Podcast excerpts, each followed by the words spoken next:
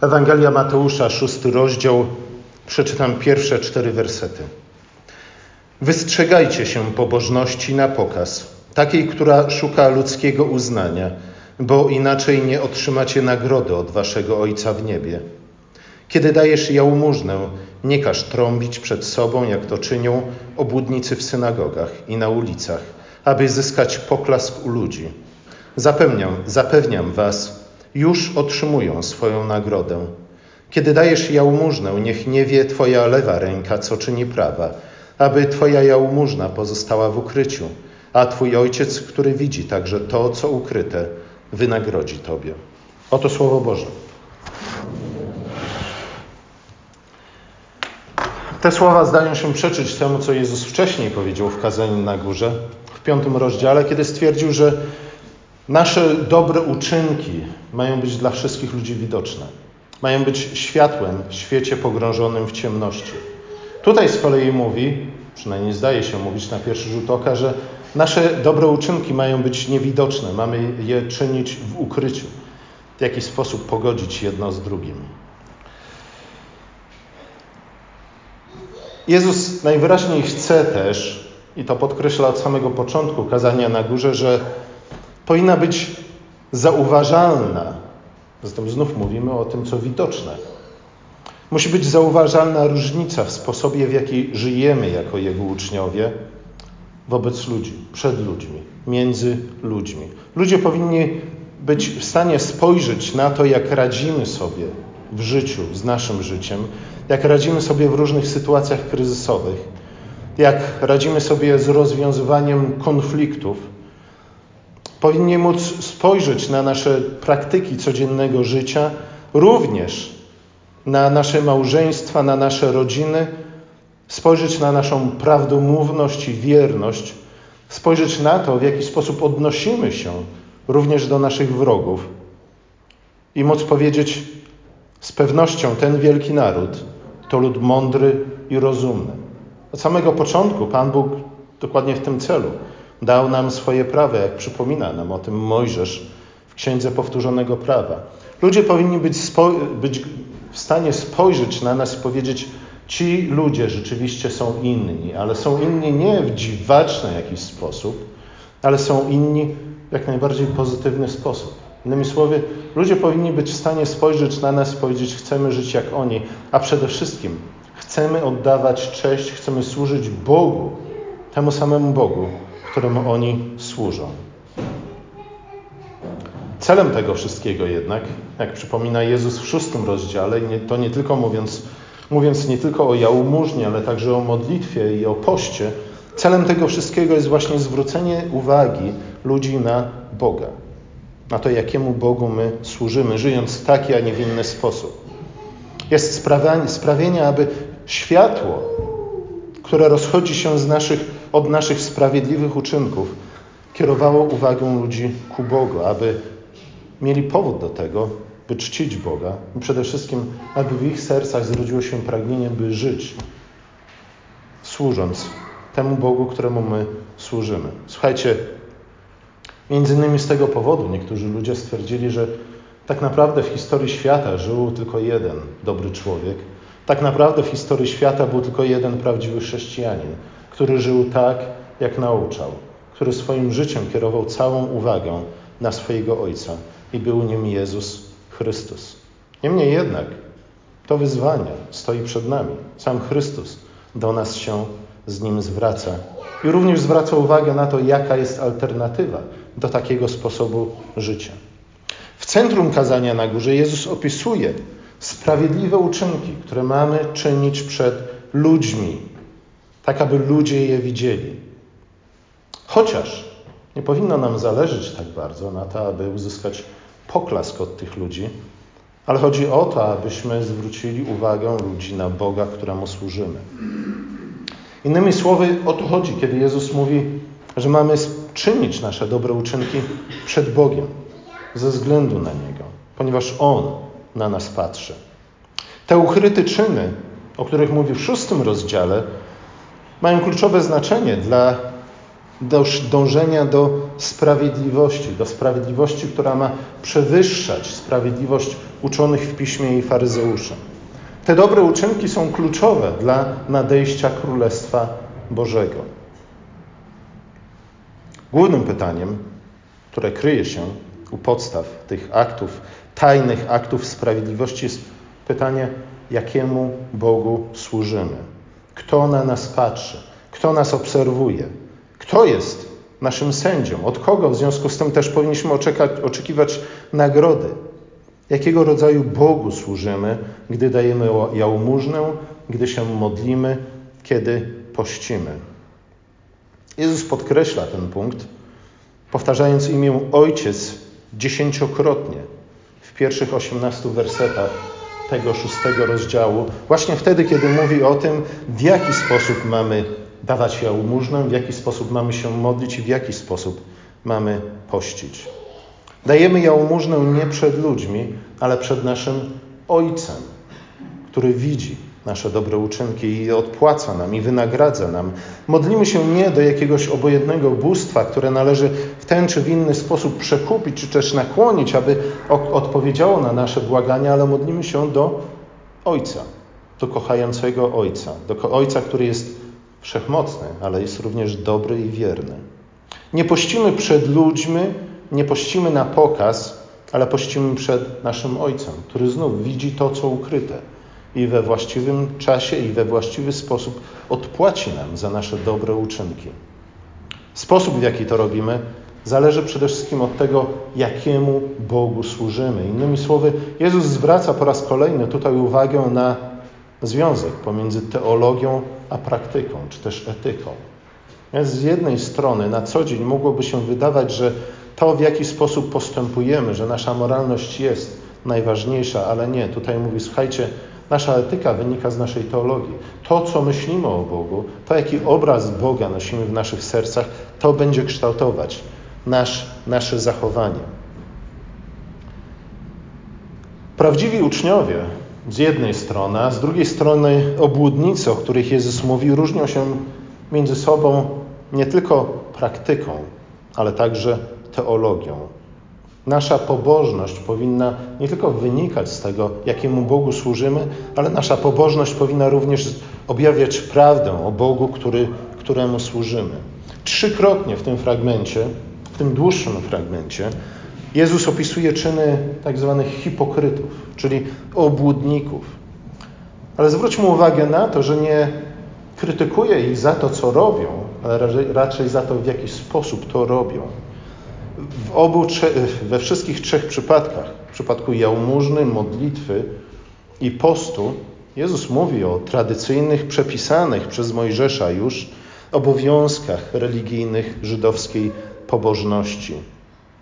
Zwraca jednak uwagę na to, w jaki sposób one są spełniane.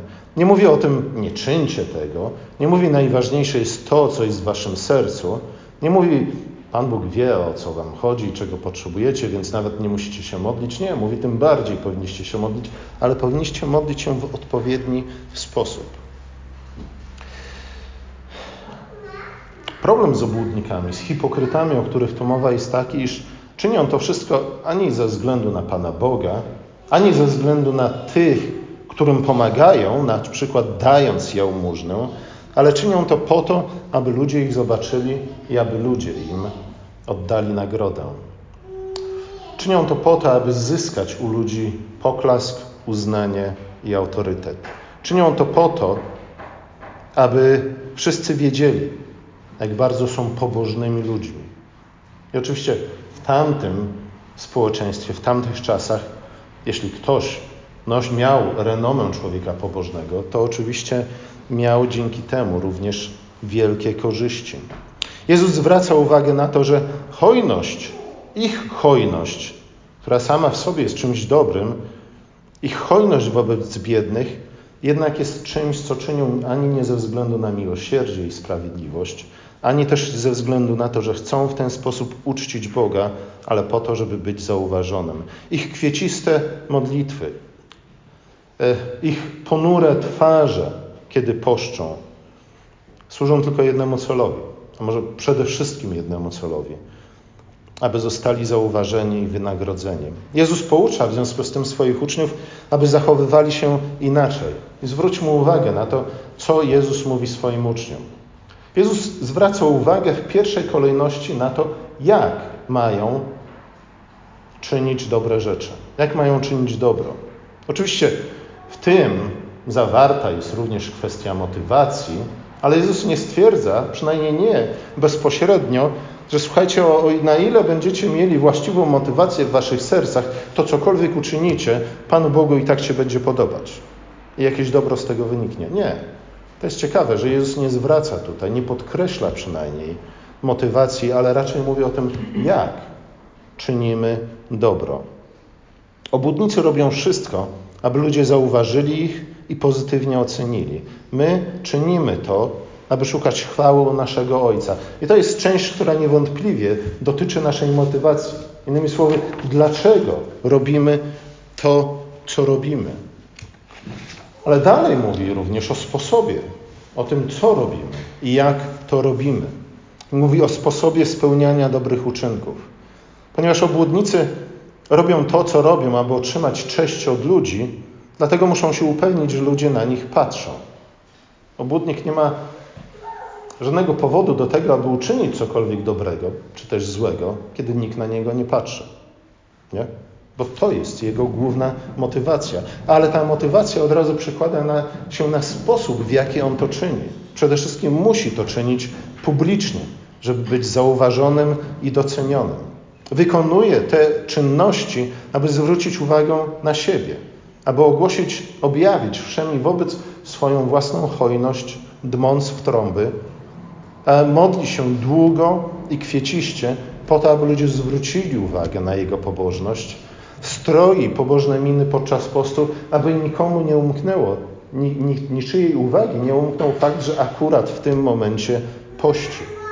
W ten sposób niszczy cokolwiek dobrego jest w jego dobrych uczynkach, które w ten sposób stają się złymi. Jezus nie mówi, znów, broń Boże, żebyśmy porzucili te praktyki. Nie mówi prawdziwa, chrześcijańska, nowotestamentowa pobożność polega na tym, żebyśmy ani się nie modlili, ani nie pościli, ani też nie dawali nikomu jałmużny. Nie? Najważniejsze jest to, co czujemy w naszym sercu, kiedy słyszymy imię, słodkie imię Jezus. Mówi jak najbardziej, ale czyńcie to w inny sposób. Dawanie jałmużny, czego dotyczy przede wszystkim ten fragment, który przeczytaliśmy, był nie tylko ważną częścią żydowskiego życia społecznego, e, które Jezus jak najbardziej popierał, również w kazaniu na górze, a wręcz wymagał w następnych swoich mowach. Był to obowiązek religijny nałożony przez Boga na jego wyznawców. Już od czasów co najmniej Mojżesza. W ten sposób, dając jałmużnę, powinniśmy okazywać bliźnim miłość. Tę miłość, którą, którą Bóg nam okazał. Jezus chce, abyśmy to wszystko czynili. Chce, abyśmy ofiarowali jałmużnę hojnie, a nie jak sknery. Chce, abyśmy modlili się do naszego Ojca z ufnością, a nie na pokaz. Chce, abyśmy pościli, ale znów nie po to, aby ludzie nas widzieli. Jezus mówi: Słuchajcie, kiedy czynicie dobre uczynki, to czyńcie je ze względu na Boga Czyńcie je być może, zwłaszcza jeśli chodzi o jałmużnę, ze względu na tych, którym pomagacie, ale właściwa motywacja musi się przełożyć na konkretną praktykę i dopiero wtedy możemy stwierdzić, że ta motywacja jest motywacją właściwą, że nie wynika z właściwego zrozumienia natury i charakteru Pana Boga. A zatem mówi, zamiast ogłaszać wszem i wobec, że jesteście hojni, że się pięknie modlicie, i że pościcie, do końca nie powinniście sami zdawać sobie sprawy z tego, co robicie. Jak bardzo hojni jesteście. Być może w praktyce to powinno się przełożyć na to, że nie powinniśmy zapisywać sobie wszystkich naszych darów, które dajemy tym, którzy potrzebują. Nie? Po co? Po co nawet my mamy wiedzieć o tym, ile dajemy? Nie informuj swojej lewej ręki o tym, co czyni Twoja prawa ręka. Oczywiście w praktyce nie jesteśmy w stanie tego zrobić, nie? ale Jezus mówi: Słuchajcie, tu nie chodzi tylko o nastawienie umysłu i serca, ale chodzi również o to, w jaki sposób to czynicie. Nie ze względu na to, że to, w jaki sposób to czynicie, przełoży się na cel, w jakim to czynicie. Zamiast zanosić długie modlitwy w synagodze albo w kościele, dzisiaj byśmy powiedzieli, poszukaj sobie raczej spokojnego miejsca, ukrytego, w którym mógłbyś ofiarować Bogu swoje własne modlitwy. Zwłaszcza jeśli masz problem z pychą. Zwłaszcza jeśli zauważyłeś w swoim życiu, że czynisz dobre rzeczy po to, aby być docenionym przez ludzi. Wymaga to właściwej motywacji, szukania łask, łaski najpierw naszego Ojca, który widzi w ukryciu. Nie, słuchajcie, to w jaki sposób my okazujemy naszą pobożność, e, wynika z tego, w co wierzymy, jeśli chodzi o Pana Boga. Nie? Czy rzeczywiście wierzymy, że Pan Bóg, e, może i nierychliwy, ale sprawiedliwy, że nasz Pan Bóg rzeczywiście widzi i nagrodzi wszystkie nasze dobre uczynki? A może wątpimy w to, a może jesteśmy zbyt niecierpliwi, żeby czekać na odłożoną w czasie nagrodę, która przyjdzie od Pana Boga i zależy nam bardziej na tej bezpośredniej, na tych bezpośrednich korzyściach wynikających z tego, co robimy w imię Chrystusa. Tu dochodzimy do pewnego problemu z samym słowem hipokryta. Ono pojawia się wielokrotnie w kazaniu na górze i nie tylko w całej Ewangelii Mateusza.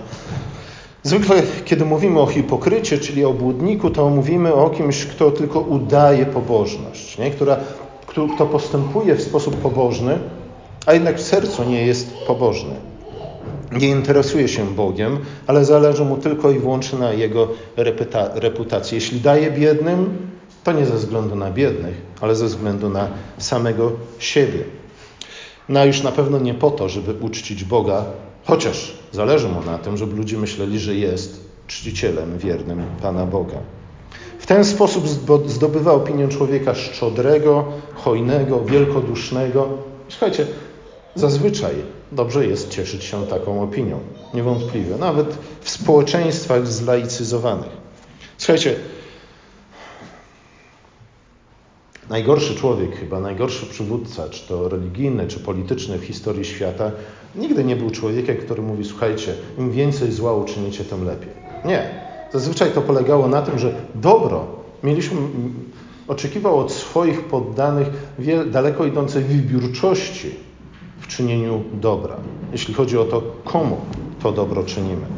Problem jednak z takim pojmowaniem hipokrytów pojawia się w dalszych wersetach, zwłaszcza kiedy Jezus mówi o poście.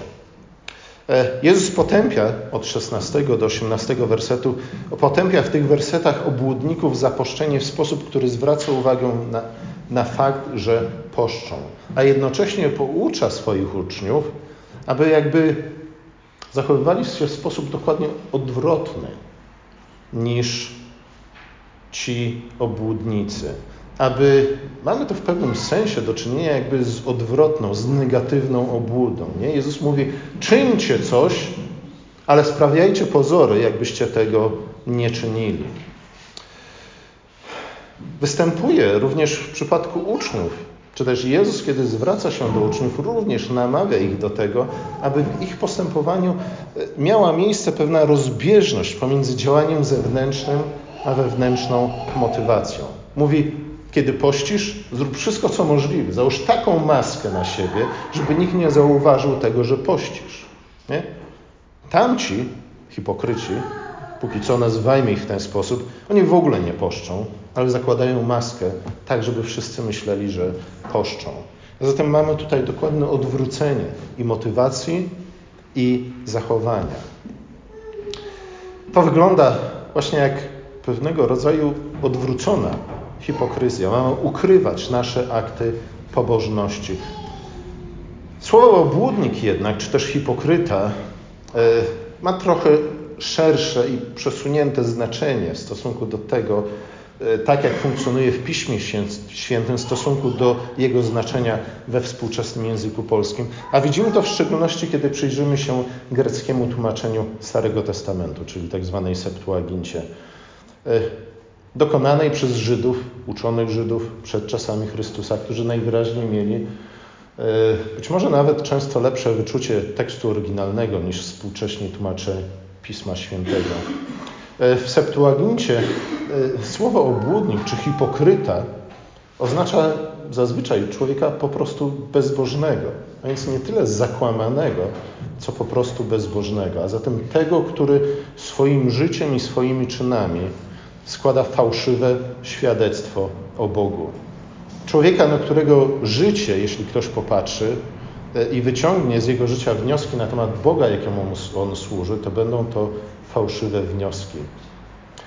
E, tutaj bezbożni manifestują swoją bezbożność w, poprzez niewłaściwe ukierunkowanie swoich aktów pobożności, które w gruncie rzeczy stają się aktami bezbożności, ze względu na to, że mają one być widziane przez ludzi, ze względu na to, że mają one im osobiście zyskać uznanie i poklask, a nie kierować uwagę innych ludzi na Boga aby szukali tego Boga, aby oddawali Mu cześć i aby Mu służyli. Innymi słowy, budują swoją własną pozycję raczej niż wywyższają Pana Boga. Tym, co czyni ich hipokrytami, jest fakt, że są bezbożni. To z ich bezbożności wynika ich obłuda, czy też takie czy inne zachowanie. zachowanie. Zachowują się bowiem tak, jakby w gruncie rzeczy nie istniał Bóg, który widzi. Jakby w gruncie rzeczy nie istniał Bóg, który jest Bogiem miłującym, hojnym i wszechwiedzącym. Ich podstawowym błędem zatem jest uznanie ludzi za ostatecznych sędziów ich postępowania. To ludzie, którzy ich widzą, są tą ostateczną, ostatecznym jury, które ocenia i wychwala ich zachowanie i nagradza ich za rzekomo pobożne zachowanie otrzymują uznanie i chwałę u ludzi ze względu na to, że to ze względu na ludzi ze względu na ich osąd czynią to, co czynią. Otrzymują nagrodę, otrzymują nawet tę nagrodę szybciej niż ci, którzy czynią dobro w ukryciu, ale w gruncie rzeczy jest to bardzo kiepska nagroda. Jezus mówi w związku z tym: unikajcie tego rodzaju zabiegania o uznanie u ludzi, spełniając czyny sprawiedliwości. Spełniajcie je w ukryciu, nie na pokaz. Wiedząc, że cokolwiek czynicie, czynicie to przed obliczem Boga. Czynicie to przed Waszym kochającym Ojcem, który jest prawdziwym i sprawiedliwym sędzią. Jezus nie mówi tutaj, że uczniowie nie powinni się przejmować nagrodami ani też pochwałą, ale znów mówi: Słuchajcie, są dwa rodzaje nagród. Są dwa rodzaje skarbów. Jeden to na ziemi, a drugi tam w niebie. Skarb ukryty w niebie jest o wiele lepszym skarbem. Nagroda, którą otrzymacie od waszego Ojca, jest o wiele lepszą nagrodą, ze względu na to, że i ten skarb i nagroda są nieprzemijające, są wieczne, są trwałe, a przede wszystkim pochodzą od tego, który autentycznie, w sposób, mogliśmy powiedzieć, jak najbardziej obiektywny, ale też wyrozumiały, dokonuje oceny waszego życia. Również ten fragment kazania na górze musimy interpretować w świetle tego, co Jezus mówi dalej w szóstym rozdziale, a mianowicie szukajcie najpierw Królestwa Bożego i Jego sprawiedliwości, a wszystko inne będzie wam dodane. Jeśli wszystko inne, to również nagroda, to również pochwała, to również uznanie. I znów chodzi o to, od kogo szukamy tego uznania. Czy chcemy, żeby to Pan Bóg, który jest dobry, prawdziwy, sprawiedliwy, końcu poklepał nas po ramieniu, powiedział: Dobrze, sługo dobry i wierny, wejdź do radości swojego Ojca, czy raczej zadowolimy się tym, co tak naprawdę jest plewami, a zatem poklaskiem publiczności. W liście do Rzymian w 14 rozdziale apostoł Paweł nawiązuje do tych słów Jezusa i mówi: Bo Królestwo Boże to nie jedzenie ani picie, ale sprawiedliwość, pokój i łaska w, Duchem Świętym, w Duchu Świętym. Kto tak żyje, kto w ten sposób służy Chrystusowi, jest miły Bogu i ma uznanie u ludzi. Słuchajcie, o to właśnie chodzi. O właściwą motywację, o właściwy sposób, ale też o właściwość, właściwą kolejność. Prędzej czy później, jeśli służymy Bogu przede wszystkim i Jemu przede wszystkim chcemy się podobać, prędzej czy później Bóg sprawi, że znajdziemy uznanie również u ludzi. Ale to uznanie będzie pochodzić od ludzi podobnych do nas, od ludzi, którzy tak jak my szukają pochwały przede wszystkim od Pana Boga, którzy bardziej niż nawet pochwałę od Pana Boga zabiegają o to, aby Bóg był uwielbiony w ich życiu. I słuchajcie, taka ocena, taka pochwała jest o wiele bardziej cenna. Mam tu na myśli pochwałę pochodzącą od ludzi, którzy znają się na rzeczy. To naturalne, że szukamy chwały, pochwały, uznania, ze względu na to, że szukamy sensu i znaczenia własnego życia, własnej egzystencji. Chcemy się liczyć, chcemy być ważni i właśnie dlatego chcemy być zauważeni. Z jednej strony czasami nas to paraliżuje ze względu na to, że boimy się porażki. Nie boimy się wystąpić z czymś przed ludźmi, po to, żeby nie okazało się, że zostaniemy wyśmiani raczej nie, niż spotkamy się z poklaskiem. Ale generalnie rzecz biorąc, kto wie, czy to nie jest największa motywacja, jaka funkcjonuje w życiu człowieka. Szukamy chwały ze względu na to, że chcemy być ważni. Chcemy, aby nasze życie, nasza egzystencja miała jakiś sens. Nie chcemy być plewą miotaną przez wiatr. Chcemy być w związku z tym zauważeni. Jezus rozpoznaje tę potrzebę, ale mówi: Słuchajcie, zastanówcie się jednak, przez kogo w pierwszej kolejności chcecie być zauwa zauważeni. Jeśli nie jesteśmy zauważeni, to mamy wrażenie wręcz czasami, że nasze życie jest pozbawione jakiegokolwiek sensu. Nie? Słuchajcie, dziecko, które wzrasta od najmłodszych dzieci, nie spotykając się z żadnym, jak to się mówi fachowo, pozytywnym wzmocnieniem swoich dobrych zachowań, będzie miało przez całe życie, przez resztę swojego życia naprawdę bardzo poważne problemy, również natury psychicznej. Wszyscy tego potrzebujemy, być zauważeni, być pochwaleni. Ale słuchajcie, najlepsze jest być pochwalonym za coś dobrego, a nie tylko za pozory pobożności. A już najlepiej w ogóle jest być pochwalonym przez Ojca, który jest w niebie, ze względu na to, że On wie, On jest tym najlepszym i najbardziej sprawiedliwym sędzią, który na dodatek jest naszym miłującym Ojcem. Musimy jednak zabiegać o to bycie zauważonym. Słuchajcie, tu w ogóle, może tego nie zauważyliście, ale występuje non-stop gra słów. E, bo nawet kiedy mówimy o byciu zauważonym, nie? to to słowo pochodzi od jakiego słowa? Uwaga. A słowo z kolei waga pochodzi od jakiego słowa? Waga. Nie? Chcemy być ważni, a stajemy się ważni, albo nabieramy poczucia naszej ważności przez bycie zauważonym.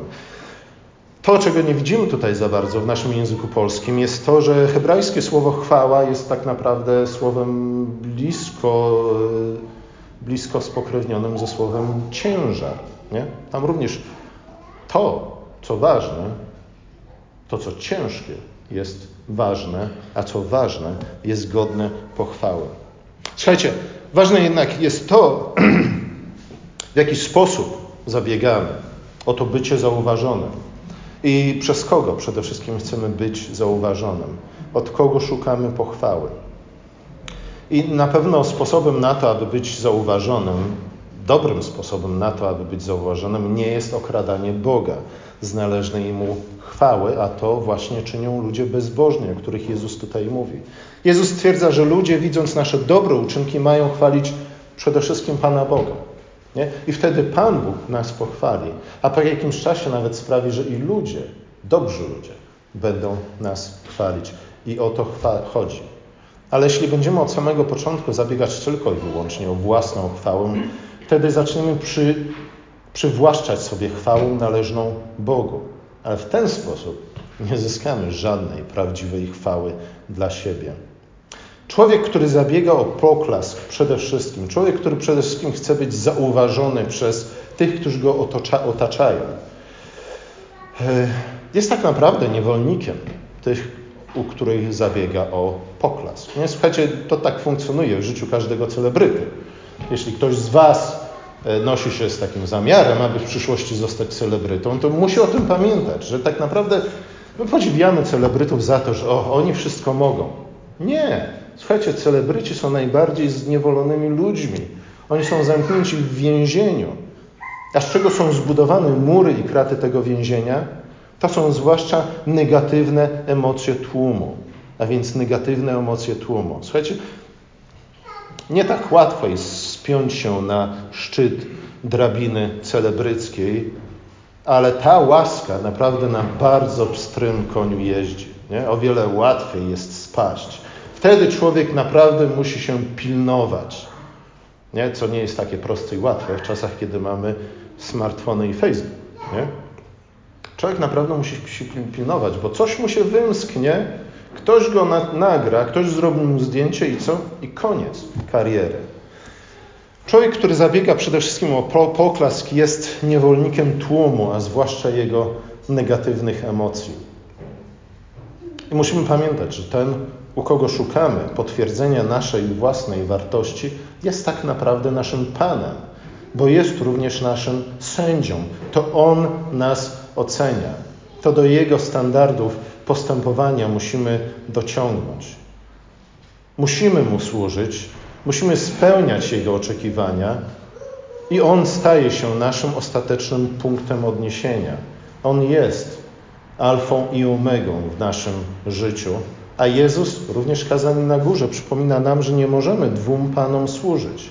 Albo szukamy Boga i Jemu służymy, albo szukamy u Niego uznania, oceny, poczucia naszej wartości własnej, albo służymy publiczności i od niej szukamy potwierdzenia naszej wartości własnej. Kto jednak jest lepszym sędzią? U kogo powinniśmy, pod czyj osąd powinniśmy raczej się poddać? Kto jest lepszym sędzią? Czyja ocena jest bardziej miarodajna? Kto nakarmi nas prawdą, a kto nafaszeruje nas pochlebstwami? Nie? To już nawet z takiego czysto ludzkiego punktu widzenia zachowanie hipokrytów, o których Jezus mówi, nie ma absolutnie żadnego sensu na dłuższą miarę.